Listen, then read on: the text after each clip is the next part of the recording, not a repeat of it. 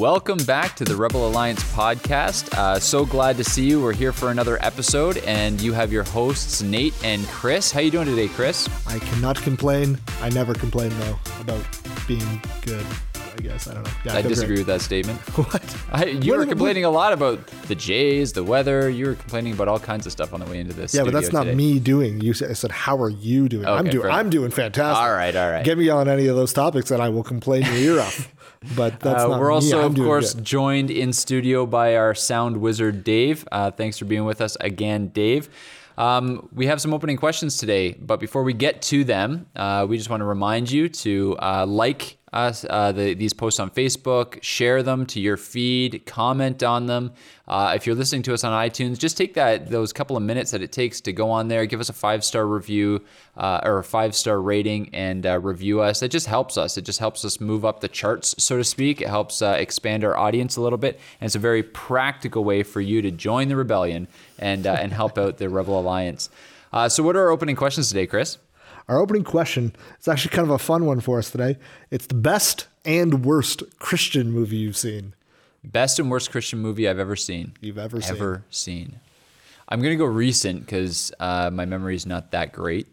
Uh, but uh, actually, this and this is on Netflix for all of you listeners who have Netflix. Uh, recently watched, as in like within the year, uh, a movie called Woodlawn. Uh, so it's a it's a Oh, a yeah it's a, it's a movie about uh, it's a football movie. Uh, and uh, the the guy who plays I'm not good with actors' names. The guy who plays Samwise Gamgee in uh, in Lord of the Rings is the protagonist. Sean Astin. There you go. Uh, and he plays a chaplain, and he goes to a, uh, a school, problem school, Woodlawn, and uh, he is the chaplain for the football team. Essentially, preaches the gospel. The team gets converted, and through the efforts of the team, uh, they begin to revolutionize their school, their neighborhood, the whole thing. It's it's pretty phenomenal. So uh, yeah, I really enjoyed that movie. Woodlawn was probably uh, the best. Worst Christian movie I've ever seen. I mean, I'm sorting through a lot here, Chris. Uh, there's a lot of junk. Um, I'm gonna go with the, and I didn't watch the whole thing. I will admit, turning it off uh, within a few minutes. But uh, the Nicolas Cage version of Left Behind. I don't know if you saw this Why thing. did you even watch that? I thought it'd be good for a laugh, and it was. But It's then Nicolas the la- Cage. It not only is it Nick Cage, but it's also Left Behind. So it's um, it it was double bad, horrible, horrible movie. Uh, didn't watch the whole thing. Did turn it off partway through. Thought it would be good for a laugh, and it was good for a laugh. But then it just became irritating. So don't watch that one. But watch Woodlawn. Woodlawn good, left Left Behind with Nick Cage bad. Bad, yeah. What about Left Behind with Kirk Cameron? Uh, to be honest with you, I never saw it. Is that the original one? Yeah, I never saw. It. I think that's the one based on like LaHaye's heresy and all that. Like, Yeah. um, so yeah. Well, know, Nick that's what they call Cage's was it as well. I did. Was that based on that too? Yeah. Oh, that's amazing. based on the same thing. I mean, I don't know how I didn't get into the whole thing, but yeah, same just, sort of thing. just shows God has a sense of humor. Two movies made about a, a terrible worldview, and I don't know. It's it's not a biblical view, so you have to say worldview. Yeah. Um, and they both bombed in the theaters. Yes. Now, luckily, Kirk Cameron, good man, has changed his beliefs. He has. He read the Bible. He he might. Good thing he's probably listening right Yeah. now. I'm sorry about that, Kurt. We All really right. liked you on Full House. Was it Full House or Who's the Boss? Whatever he was on. Um, okay, Chris, yours best and worst movie. My Christian best. movie. I think Woodlawn is the right answer. Um, I know. That's why I So. I think you, you crushed it on that. But another good one, and I, I may get a little bit of like uh, like flack for this one. I think God's Not Dead two. God's Not Dead two, not one. One was pretty bad. Um, like good premise, I guess, but I think just, just too in much. principle, the fact that you're naming a part two is a great movie. Generally, most sequels not so good, but God's Not Empire? Dead two is actually better than the first one for sure. Oh, Pirates? So that you said? Empire Strikes Back sequel. Oh, Empire. Yeah, It's a great movie. Well played. Okay. We can't be talking about Star Wars. They're not Christian movies. because that is the right answer. No, um, God's Not Dead Two is a great movie. Okay. I th- I think one shows very practically things that could happen in our culture if we keep playing down this line of, you know, basically political correctness. Nobody's allowed to say what they think. You can see how we can get into uh, into situations where we're now being in the Western world persecuted for like I, I I struggle to use that word compared to like some of our brothers and sisters in Christ who are in like Syria, but like persecuted in our world, Right, in our for context. yeah in our culture for the the Bible, and I, I think I think that movie shows in a very soft, good way what could come from the way our our government and our laws are going at the moment. Right. Um, so that would be the, the the good one to me. I actually thought one of the best parts of that movie was uh, the credits afterwards that actually cited a whole lot of court cases that are going on right now in the U.S. or recently in the U.S. I didn't even on see that. Yeah, yeah. If you go back on and just just read through it uh, after the credits, after all the actors and actresses, it actually talks about all these court cases and and their outcome and all that kind of stuff. Yeah, it was pretty solid. That's fantastic. I didn't know. I did not know that. Scary, but yeah. very very scary. Um, the the worst one I've seen. Um, I don't know. I've, I I don't generally watch a lot of like once it like I turn them off kind of quickly. Um, I, I'm gonna struggle for the name here uh, for it. It was basically I'll I, I'll remember the name. I'm struggling. It, basically, the premise of it was um, I I think it's called. I'll just say Left Behind too. I'll just, I can't- can't Or the shack. Yeah, there's, I there's lots you could go for. The, the shack. I How did I not think of the shack? Yeah. The shack is clearly the right answer. Yeah. That's amazing. Okay. Now we'll go with the shack. Fair enough. Um, all right, so those are the movies. Go watch Woodlawn and God is Not Dead 2, evidently, and uh, do not watch Left Behind or The Shack. Or the other one that I couldn't think of the name. If if you've had Revelation and remember what that is. so Um, all right, what's our actual topic today, Chris? today we're going to be talking about marriage Marriage is what brings us together. together. Yeah, so we're talking marriage. Very practically, what do two nerds like us know about marriage? Very So, little.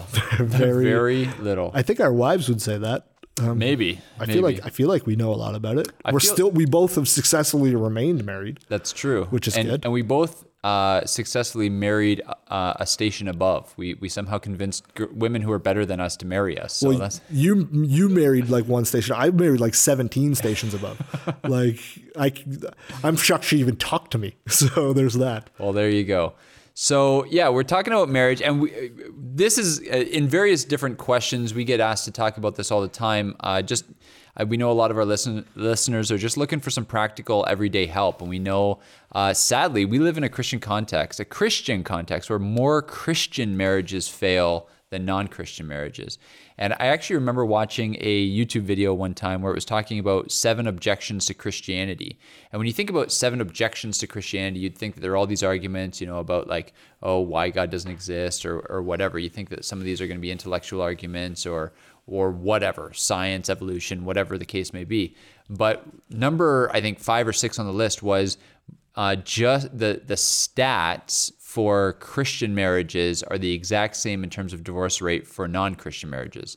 And this this person who posted this YouTube video was essentially saying that's proof that God doesn't exist because if these people are getting married in front of God and God is supposed to bless their marriage as the Bible says, why are their marriages still failing? And I thought, man, if they're what a condemnation to us as a church that we're we're not doing this well. So, marriage. What do we know about marriage? well, thankfully, we don't just have to reply, uh, rely on what we know. We can rely on what the Bible know, uh, tells us. So, um, I think you know some of the areas where we'd go to talk about uh, marriage is uh, the kind of the premier text that I'd go to is Ephesians chapter five. And uh, Ephesians chapter 5 is one of those uh, passages of scripture that they get controversial. And I'll tell you where a lot of husbands like to stop. Uh, I'll start reading in verse 22. Wives, submit to your own husbands. Full stop. Full stop. Full stop. That's all the verse says. Yeah, right? that's all. That's all it says. That's what we like to think, and and so you know, Christianity is often um, kind of uh, made fun of for its archaic views of uh, headship and submission and all this kind of stuff. And you know, we view Ephesians five as as if that's where it stops. But that's not the whole passage. So let me read the whole passage. It says, Wives, submit to your own husbands as to the Lord. For the husband is the head of the wife, even as Christ is the head of the church, his body, and is himself its Savior. Now, as the church submits to Christ, so also wives should submit in everything to their husbands. And here's the part where I've uh, failed for sure, but uh, the, uh, a part where uh, I've tried to let this kind of dictate how I live my life and my marriage. Husbands, love your wives as Christ loved the church and gave himself up for her, that he might sanctify her, having cleansed her by the washing of water with the word, so that he might present the church to himself in splendor, without spot or wrinkle or any such thing, that she might be holy and without blemish. In the same way, husbands should love their wives as their own bodies. He who loves his wife loves himself. For no one ever hated his own flesh, but nourishes and cherishes it, just as Christ does the church, because we are members of his body. Therefore, a man shall leave his father and mother and hold fast to his wife, and the two shall become one flesh. This mystery is profound, and I am saying that it refers to Christ and the church. However, let each one of you love his wife as himself, and let the wife see that she respects her husband. So there's a lot more in that than just wives submit to your husbands. And the reality is, is that most of it is directed at us, Chris, as the husbands, to love our wives as Christ loved the church, which is a super tall order. Exactly. Um, I think I think there's so much there's so much junk about this whole like wives submitting and men being the the leadership of the house. And what I say junk by that, I mean I mean in terms of how we're defining what leadership looks like in the home. Right. It doesn't mean I'm the boss, that you are my subordinate and you will do everything I say. Leadership biblically is servanthood. That's right. Like Jesus led by example of being a servant to all. You know what I mean? So if we couple that with the idea of husbands love your wives as Christ loved the church, means serve your wife. Doesn't mean she becomes the boss of you either. It just means, you know, honor her. You know what I mean? Love her, dote on her. You know what I mean? Like do things as you would at the at the church, at your job. Just take care of things. And I think practically as men, one of the quick ways we can get back to almost earning the right to be the to be the spiritual head in the house is to act like it. I mean, right. be the leader in the house. Set the example in your devotion life, in your walk with Christ, that your wife will see and want to follow. You know what I mean? Like, I, I think it's very interesting that men are told to love their wives and women are told to respect their husbands. Well, it's time for men to start being men that can be respected. Right. You know what I mean? Like, I don't expect Heather to follow me if I'm not following Christ. Yeah. I don't, I expect her to get mad at me, to chuck me out. You know what I mean? If I'm not. To call you out on it. to call, exactly, to call me out on it. Because the right. purpose of marriage is to get us more like Christ. That's right. You know I mean, it's the primary means of our sanctification. Absolutely. So, and sometimes that's a painful and hard thing, but yeah. that is the point of it. The two of us together becoming like Christ now, to yeah. become one flesh. That's right. To be like Christ. And I, I think the, the point is that if I'm not being a man spiritually, if I'm not being a man responsibility wise, she has all authority to correct me on those things. Right. And hopefully by my example she's doing the same things. Right. and we're working together to become that. It's not a it's not a dictatorship in the home. And i think that's where so much of our theology on the subject is is messed up by leave it to beaver episodes. And like you know oh husband goes to work wife stays home and does all the chores. That's not right guys. Right. You come home from work yeah. take the leadership you clean the house. Give your give the night your wife a night off. One she will be happier which is a good thing for everybody if you're married. We know this. but two, like as as just as just general good people, like if you're coming home and then just you know what, I had a hard day at work, but I can still do a little bit more when I get home. Right. That just goes a step be that goes a step beyond. And to be honest, in nowadays cultures, your wife probably had a hard day at work too. Right. Like just or a hard the, day at home with the kids. I think I think uh, honestly like uh, right now on on my day off, uh, Colleen works, and so I uh, on on Mondays I'm home with Quinn by myself, and I love my days with uh, with Quinn. But in all honesty, she's a year and a half, and she's tiring, man. by the end of the day, I'm ready to put her to bed and just chill. And uh, and so taking care of kids at home is is n- by no means the easier responsibility. In fact, in a lot of ways, it's the harder responsibility. And I think uh, yeah, the Leave It to Beaver episodes are just uh, you know uh, old fashioned stereotypes or whatever. It's it's important for us to say that the Bible doesn't affirm uh, like culturally made stereotypes.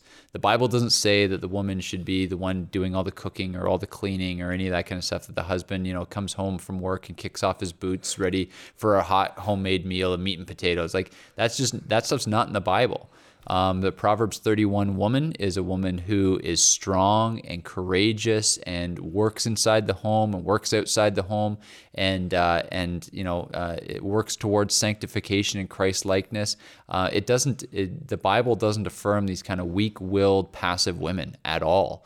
Uh, in fact, most of the, the female heroes in the Bible are ferocious women of God, and, and that's that's the kind of women that we ought to want as husbands. Absolutely. Especially like you said. So there's a couple things that you said there that I, I just are worth kind of repeating or, or uh, fleshing out a bit. So number one, you said, um, you know, leadership is service. And uh, that immediately makes me think of Mark chapter 10 when Jesus is talking. Uh, remember James and John, they're you know, the mama boys, right? Her, the, the, their mom comes and says, you know, Jesus, can these guys sit at your right and left hand? And uh, one at your right side, one at your left. And, and Jesus is basically uses that as an opportunity to teach his disciples what servanthood is, right? He says, you know, you, you're aspiring for greatness. And this comes, I think, a chapter after it says that all the disciples were arguing on the road about who is the greatest. And uh, he says, You aspire to greatness, that I'm paraphrasing here. You aspire to greatness. Let me tell you what greatness looks like, right? And he says, The Gentiles, they lord it over you, but that's it, it shall not be so with you, is what he says. He says, Those who uh, who want to be great among you must be a servant. And that, that who you who want to be first must be slave of all. And so he's teaching that greatness and leadership uh, and places of prominence come through servanthood. And he, he links this to himself, right? He says, even the Son of Man didn't come into the world to be served, but to lay down his life as a ransom for many. And so you, you see that Jesus, the ultimate man, showed us that he didn't come to be served. And I, I think, honestly, if I can just talk to our male listeners for a few minutes, I think this is one of the things that we need to just we need to work hard to get this out of our minds. It is not your God given right to be served by your wife or by your, your family. Um, as the leader, you are called to serve. And that's what Ephesians 5 says, right? Husbands, love your wives as Christ loved the church and gave himself up for her. You talked to Chris about coming home after a hard day's work and doing some cleaning. That's what servanthood looks like it, it coming home and giving yourself up for your wife. Now, I, I, just need to stop here for a second because our wives do listen to this podcast. just to say, we by no means do this perfectly. I don't know about you, Chris. I don't do this perfectly. Not even, not even close. Love you, honey. yeah. Um, uh, so we're, we're, we're talking about this in in uh, what we strive to do. We're, we strive to be husbands who serve our wives, and we fail and we fall in this all the time. And we're very thankful for gracious godly wives who forgive us when we fall. But this is the ideal we're shooting for, right? And so let's not be satisfied with uh, with failing all the time. At this, let's let's continue to move towards. The uh, one of the other things you talked about was how marriage is one of the primary means that God uses to sanctify us. Again, we see this in the Ephesians five uh, passage, right? It says. Um, he says, uh, gave himself up for her that he might sanctify her, having cleansed her by the washing of water with the word, so that he might present the church to himself in splendor without spot or wrinkle or any such thing. Meaning that it's part of your role as a husband to work with your wife towards Christ likeness lead your home towards Christ likeness. That it, this just means you take you take the responsibility. And again, this is another area where uh, modern culture and media and television has just messed with us, right? We, if if you're if you're around our age, Chris is a lot older than me, but not a lot older. If you're around our age, you grew up with the Ray Romanos and the Homer Simpsons of the world as your role models, right? These these weak, passive men who are degenerates, who who were selfish, and it was the wives who had to, you know, kind of uphold the moral values in the home um, that's not the way it's supposed to be. It's supposed to be that, that the men are fighting for the sanctification of their children, for themselves, and for their wives, and that they're leading their family towards Christ likeness. And so often it's so sad. You look around in our churches and you see far more women engaged in growing, engaged in Bible studies, engaged in service, because the men are claiming, well, we're too busy, we work all the time. And it's it's a sad, sad thing. Yeah, that is a, that is a sad thing. Absolutely. So what would you say, like in terms of just to give some background, um, what would you say some of the ways men who perhaps haven't been doing this can start? Like, what are some good steps that they could just, you know, they know that they're supposed to be the spiritual leader of their house. How can somebody who has never actually thought of that this way, this could be a new topic because it isn't prevalent in our society. Right. What would you say were some good good ways for that man to to step up and start being that man without calling out his authority over his wife and being like, "You need to listen to me" and whatnot. Right. Yeah. So first thing I would do is um, like the first thing when we figure out that we should be doing something that we're not, or we're doing something that we shouldn't. Um, I mean, repentance is still a big part of the Christian faith, right? And so I think you need to pray. I, I think you need to repent, and you think you need to repent before God, recognize your failure, ask God for help. I think that's number one. I think number two is is talk to your wife about it. And uh, and I, I honestly I, I, think that the times when I've been most vulnerable with Colleen are the times when I, I think that she's respected me the most. And uh, and sometimes it's it's about admitting our failures and where we're falling short and stuff like that. That that pave the way for us to be the respectable men that uh, our our wives are called to to respect. And so um, I would say a couple of things. In terms of taking spiritual leadership in your home, I'd say just start by reading a book, right? So, I mean, what wife is going to, what Christian wife is going to say no to this if you come and you say, you know, hun, I, I don't, or babe, or whatever you, you know, honey poo, or whatever you call your wife. Uh, hey, honey you know, poo? I don't call Colleen honey poo. I think I'd get punched in the throat if I called her honey poo. I'm just making up names. Sure. um, if if you went up to your wife and you said, "Hey, wife," hello, wife, hello, wife. Um, you know, I don't think I'm I'm fulfilling my role as a spiritual, you know, leader here. I, I don't think I'm helping either of us become more like Jesus. Um, you know, I got this book. It's about marriage. It's about you know men and women's roles within marriage. It's about how to become more like Jesus. Um, what if we just read a chapter of this, you know, each night before bed, or once every two nights, or we tried to do this once. You know, maybe you have a bunch of kids at home and and time alone is tough. Hey, you know, on Friday nights when we go to bed, we're not going to put on Netflix. We're not going to do whatever we're going to read a chapter of this book together. And uh, and I, I, think you know there's some here's some books I'd recommend. There's uh, uh, When Sinners Say I Do by Dave Harvey. I think one of the best marriage books that's out there, The Meaning of Marriage by Tim Keller. Uh, this Momentary Marriage by John Piper.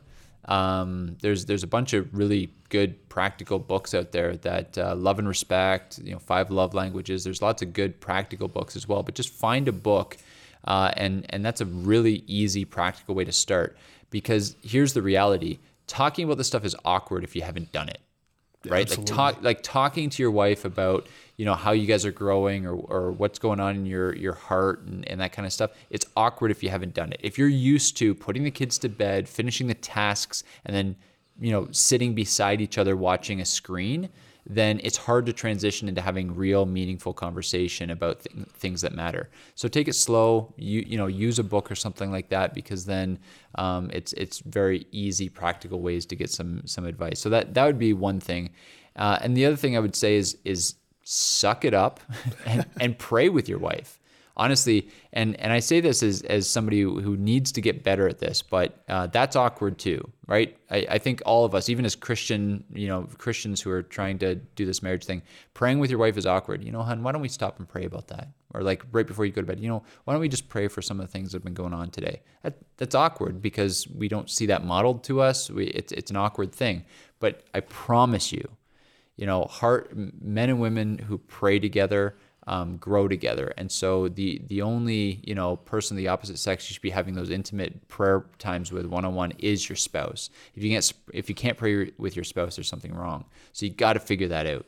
So I would just say suck it up. It's going to be awkward and just do it. Yeah, you got to bite the bullet with that, right? Like yeah. you, it's a hard thing to get out of the habit of just like we're going to say grace on Sundays for for meal or we're going to say grace before every meal and that's the only time you ever pray together and it's like well no that's not that's not what you should be doing pray pray more like you're saying the more you can do that the better and easier that becomes right totally. the, the, i think the i think one of the big problems and you kind of said this too is like communication is a huge totally problem huge. in in marriage and also a huge success and I, I think of it like i liken it back to when heather and i were dating we talked for hours. It was not uncommon for us to spend five, six hours just talking on the phone, in person, at a coffee shop, like just talking, not watching a movie, not, you know, whatever, like, you know, running around doing an event or going bowling, just talking. Right.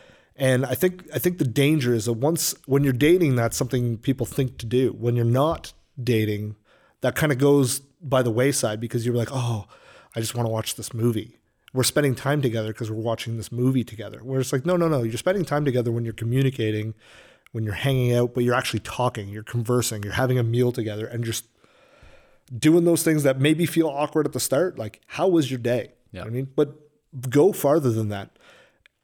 Sh- Bring her into your walk with God. You know what I mean? Bring her into, you know, today I read Ephesians and this challenged me. Today I mm-hmm. read this and this was hard. Like I don't, I'm struggling with this. I'm Yeah, this. Here's how you can pray for me. like you said, you said being vulnerable is some of the times that are are most, and I think vulnerable is one of those words that Christian men, men in general, are going to say, and be like, I'm not crying in front of my wife. I don't want to. It, it's not about being soft. It's about being like just real. Like we we do that with God ourselves. Hopefully, you know what I mean. Be like, I you know, I'm struggling with this. You, you have somebody that God has blessed you with to, as we said, to walk you through and help you become more sanctified. Why does she not know? Yeah. Why are you struggling in this sin or in this area and she doesn't even know about it? Because there's probably things she's doing that you could help her. It's the model of the church, right? There's people in our church who can help us with our struggles. Yeah. Well, there's probably one sitting right beside you on the couch watching God's Not Dead 2 on Netflix. um, but you know what I mean? Like if we just if we just stop, think, and talk, how much better is this marriage going to be? You know what I mean? Like how much better could it be? And and by, I'm by no means perfect. Like in this area, I I'll throw on a baseball game and not think for five hours. You know what I mean? Like because it takes five hours to get through. Um, but I mean, like I on who's bitching. you just, depending on who's pitching, but like you, you just have to be intentional about this stuff, and it takes intentionality to do this. Yeah. So I think that's uh, So that that just transitions. I don't know how much time we have to talk about this because I feel like we could for for hours. So that kind of transitions into a real uh, kind of practical reality. And so let's just maybe take some time to give some just practical advice to some of our listeners um, because you're you're talking about that and.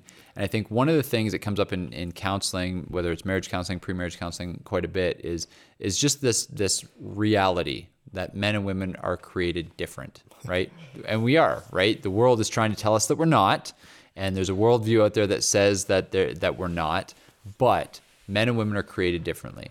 We recognize that most in marriage when we think differently about things, right? I remember one of the one of the first things I learned in marriage was that when Colleen comes home and she's telling me about some of the struggles in the day, what she's not asking me is to fix it. I that seems silly. Why wouldn't you want me to fix this for you, right? So You're so I good at fixing things. I, I I thought I was, and so you listen for a couple of minutes, and then you stop them and say, okay, here's what you have to do in order to fix your problem. I what I didn't realize was that Colleen wasn't asking me to fix her problem. She was asking me to listen as she worked through it and uh, and that was huge, right? That sometimes our wives need us just to listen, not to fix their problems for them.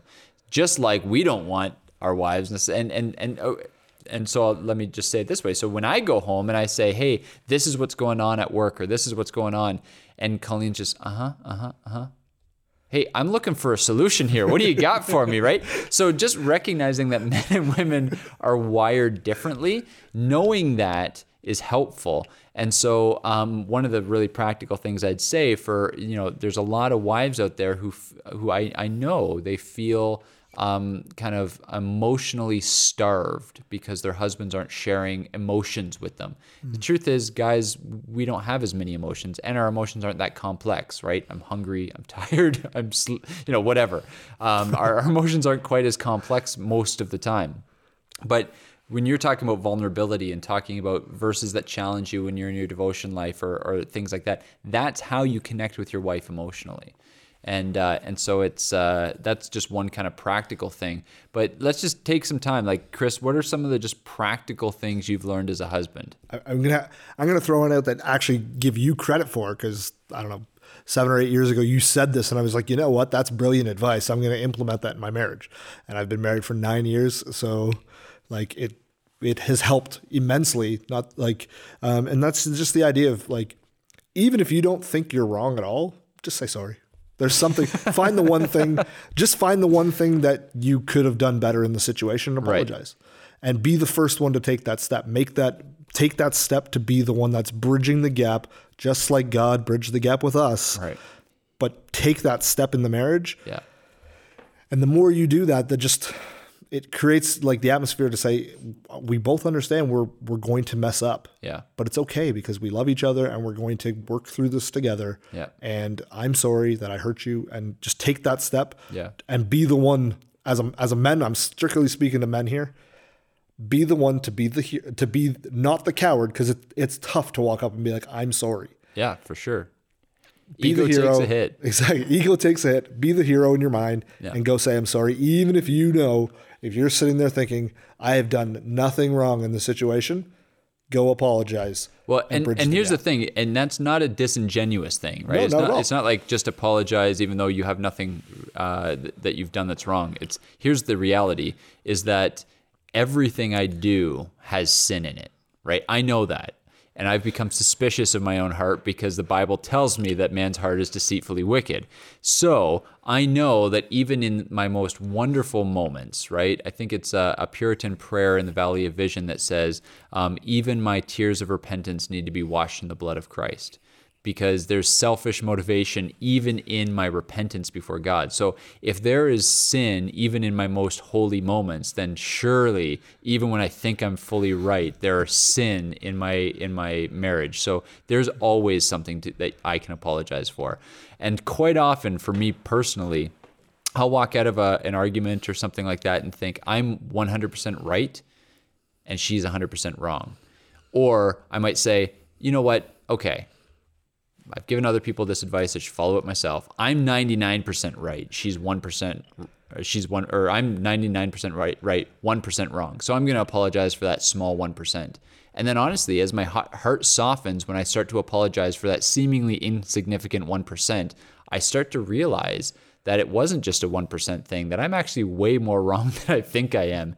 And so just that, that practice of being suspicious of your own motivations and, and everything is has been a lifesaver for me too. Yeah. Yeah, take the plank out of your own eye before you flick the speck out of your wife's yeah, eye, right? absolutely. So, and it's like even if it's pride you're apologizing for, just apologize. you know Yeah, I mean? And absolutely. an- another one again. This is going to sound super cliche, but I, we don't mean it. Don't go to sleep angry at her. Yeah. You know what I mean? Even if it's just a simple simple fact of we we still need to talk about this more, but I want I want you to know I love you, I respect you, I th- I think X, Y, and Z about you. I think you're the greatest person on earth type thing. Make sure that before the end of the evening or whatever, that that is communicated because it bridges that gap. You know what I mean? Like we, Totally. just, we just even if the even if the issue is still an issue in the morning, at least at that point, she knows that your heart in the in the issue is to love her. Yeah. You know what I mean? And that will go immensely to helping her respect who you are. Yeah, and that comes straight from Ephesians 4, right? So, verse 26 of Ephesians 4 says, Be angry and do not sin. Do not let the sun go down on your anger and give no opportunity to the devil.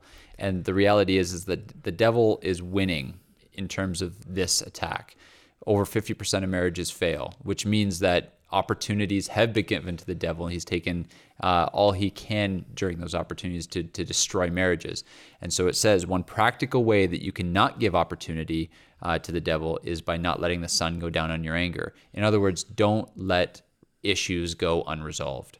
Um, we we've all seen it. We all have friends who have experienced it. We've all experienced it in certain relationships in our own lives.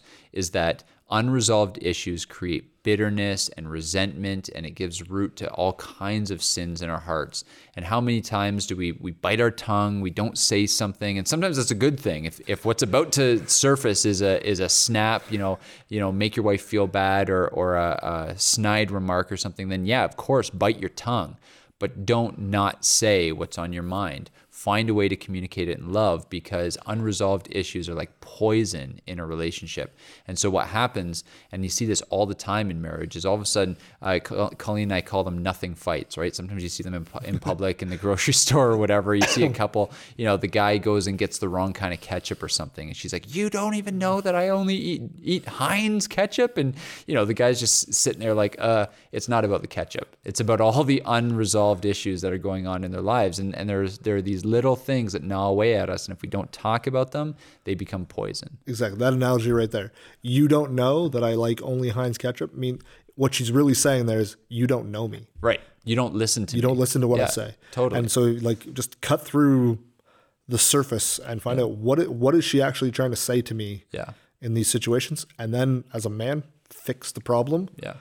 But don't give a solution. Just do it. Yeah. I mean, just start being the man that you want to be with her. I'm, I'm going to tread into dangerous water here, Chris. Oh no! and I'm gonna I'm just gonna give a couple pieces of practical advice to our female listeners as well, because we don't want we don't uh, they might be sitting there going Amen, Amen, preach to my husband kind of thing, uh, and that's that's good. We want to call out the men, but just a couple little practical things I want to say to to women, because a lot of this stuff uh, it it it would be true for them too. Don't let the sun go down on your anger, right? All that kind of stuff. But here here's just a couple things.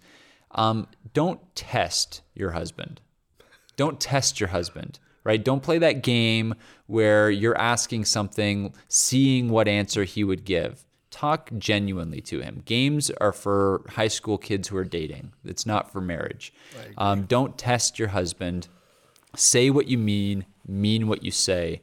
And, uh, and I think that's one of the most practical piece of advice I can give uh, to any of our female listeners who are married is, is mean what you say say what you mean. Don't test or play games with your husband. Um, just be a real person, and uh, and don't do that.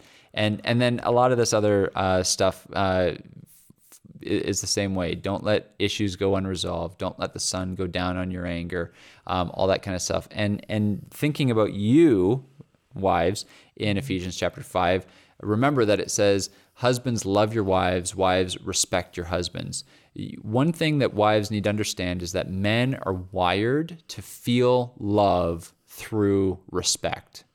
So, quite honestly, almost every issue, everything that hurts a wife's feelings, really it it boils down. This is why this advice is so profound by Paul. It comes down to feeling unloved, right? You don't know I only eat Heinz ketchup means you don't know me because you don't listen to me because you don't love me, exactly. right? And and so uh, wives recognize that you need love like your husband needs respect. He's wired to feel your love through the lens of respect. And so when you treat him like one of the kids, when you scold him or nag him like he's a child, then he is feeling the same thing that you would feel when he says something to you that makes you feel unloved. So, if husbands, if you try to communicate everything you can, whether it's a good thing or a bad thing to your wife, and wrap it in, up in the language that says "I love you," you can you can correct somebody and make them feel loved, and you can correct somebody and make them feel respected. But if you use your language in a way that builds up your wife, uh, reassuring her i love you. And wives if you speak to your husbands in such a way that even if you're even if you're correcting them you're making it obvious that you respect them then our marriages are going to look a whole lot better. We often think that well i can't respect somebody who is unrespectable right? And oftentimes husbands will think I can't love somebody who's unlovable. And so we withhold our love or we withhold our respect. And a wife who withholds respect from her husband is a less lovable wife. And a husband who withholds love from his wife is a less respectable husband. And so there's less respect, therefore there's less love, therefore there's less respect, and there's a spiral downwards. Whereas if we follow what Paul says and we say, I'm going to respect you even though you're not quite the man that I want you to be, I recognize that you're trying to get there and I'm going to come alongside you and try to help you get there. And even though you're not the, the wife that's the most lovable wife, I, I love you anyways. I'm going to show you love and I'm going to come alongside you and, and help be, make you more Christ like, which will make you more lovable. Then suddenly more love leads to more respect, which means leads to more love, and there's a spiral upward. So it's really practical when you get down to the nitty gritty of Ephesians 5. And I hope that, uh, that that advice alone is, is worth the price of admission. Yeah, that's a, that's fantastic advice. I think I think we could, like you said earlier, we could go on on this subject for a long, long time because this is this is a key thing. Yeah. And I think if we reclaim marriage, what it means, and what it should look like, if we alter that, we can see radical growth in the in the church. We yeah. can see radical growth of the gospel because two people living for as one living for Christ can change the world. Absolutely. And and that's that's what Paul's saying in Ephesians 5. This is a picture of the gospel, so it matters. Yeah, marriage is a gospel issue. Absolutely. And so Satan attacks the image of the gospel that marriage is because he can't win a fight against God himself. So he, he attacks the image, he attacks the picture because the gospel destroys Satan, not the other way around. So he attacks the picture. And uh, it, we our gospel presentation to the world will be far more potent if our marriages reflect the gospel picture it's supposed to. Yeah, don't let it's anything huge issue. Don't let anything distort the image. Absolutely, yeah. yeah. So hopefully you found that practical and helpful. Uh, but we got to wrap this thing up. So uh, we've decided that uh, this last segment we're going to take a break from the hacks for a little bit, and we're going to instead just define some terms. So what are the terms that you want us to define today, Chris? It's unbelievably how practical this one came up. Um, complementarian or egalitarian? And what do we mean when we say we are complementarian? Yeah, really simply, complementarian and egalitarian are two different schools of thought. Um, it's and they both uh, they both have to do with marriage. An egalitarian um, uh, theology would mean that men and women are equal in every way, right? It's a it's a flattening out. It's an equality. Now, and, and it would essentially say that men and women are, are essentially interchangeable in that regard, that anything a man can do, a woman can do, and anything a, man, a woman can do, a man can do. They are in every single way equal. Complementarian theology, on the other hand, would say that men and women are equal in value, but differ in roles, meaning that instead of being exactly the same in every way, that they complement one another. So men have a particular role women have a particular role, and those two roles, when done properly and biblically, complement one another to uh, to accomplish God's mission in the world um, together. So, uh, really, really quickly, egalitarian. There's no differing roles, whether it's in marriage or in the church or any sort of gender restrictions on anything men and women can do. Everything is equal. Complementarian is um, men and women are completely equal in value, but differ in their roles. They were created different for different functions and for different uh, places within uh, church and culture and marriage. So um, those are the two schools of thought. And here on this podcast, we would embrace a complementarian theology um, that we think the Bible uh, pretty clearly teaches. Absolutely. Well, I hope that was a helpful podcast for you guys. And remember, if you're still listening at this point, um, remember to like us, share us on Facebook, and give us a rating on iTunes. Have a great one, guys. See ya.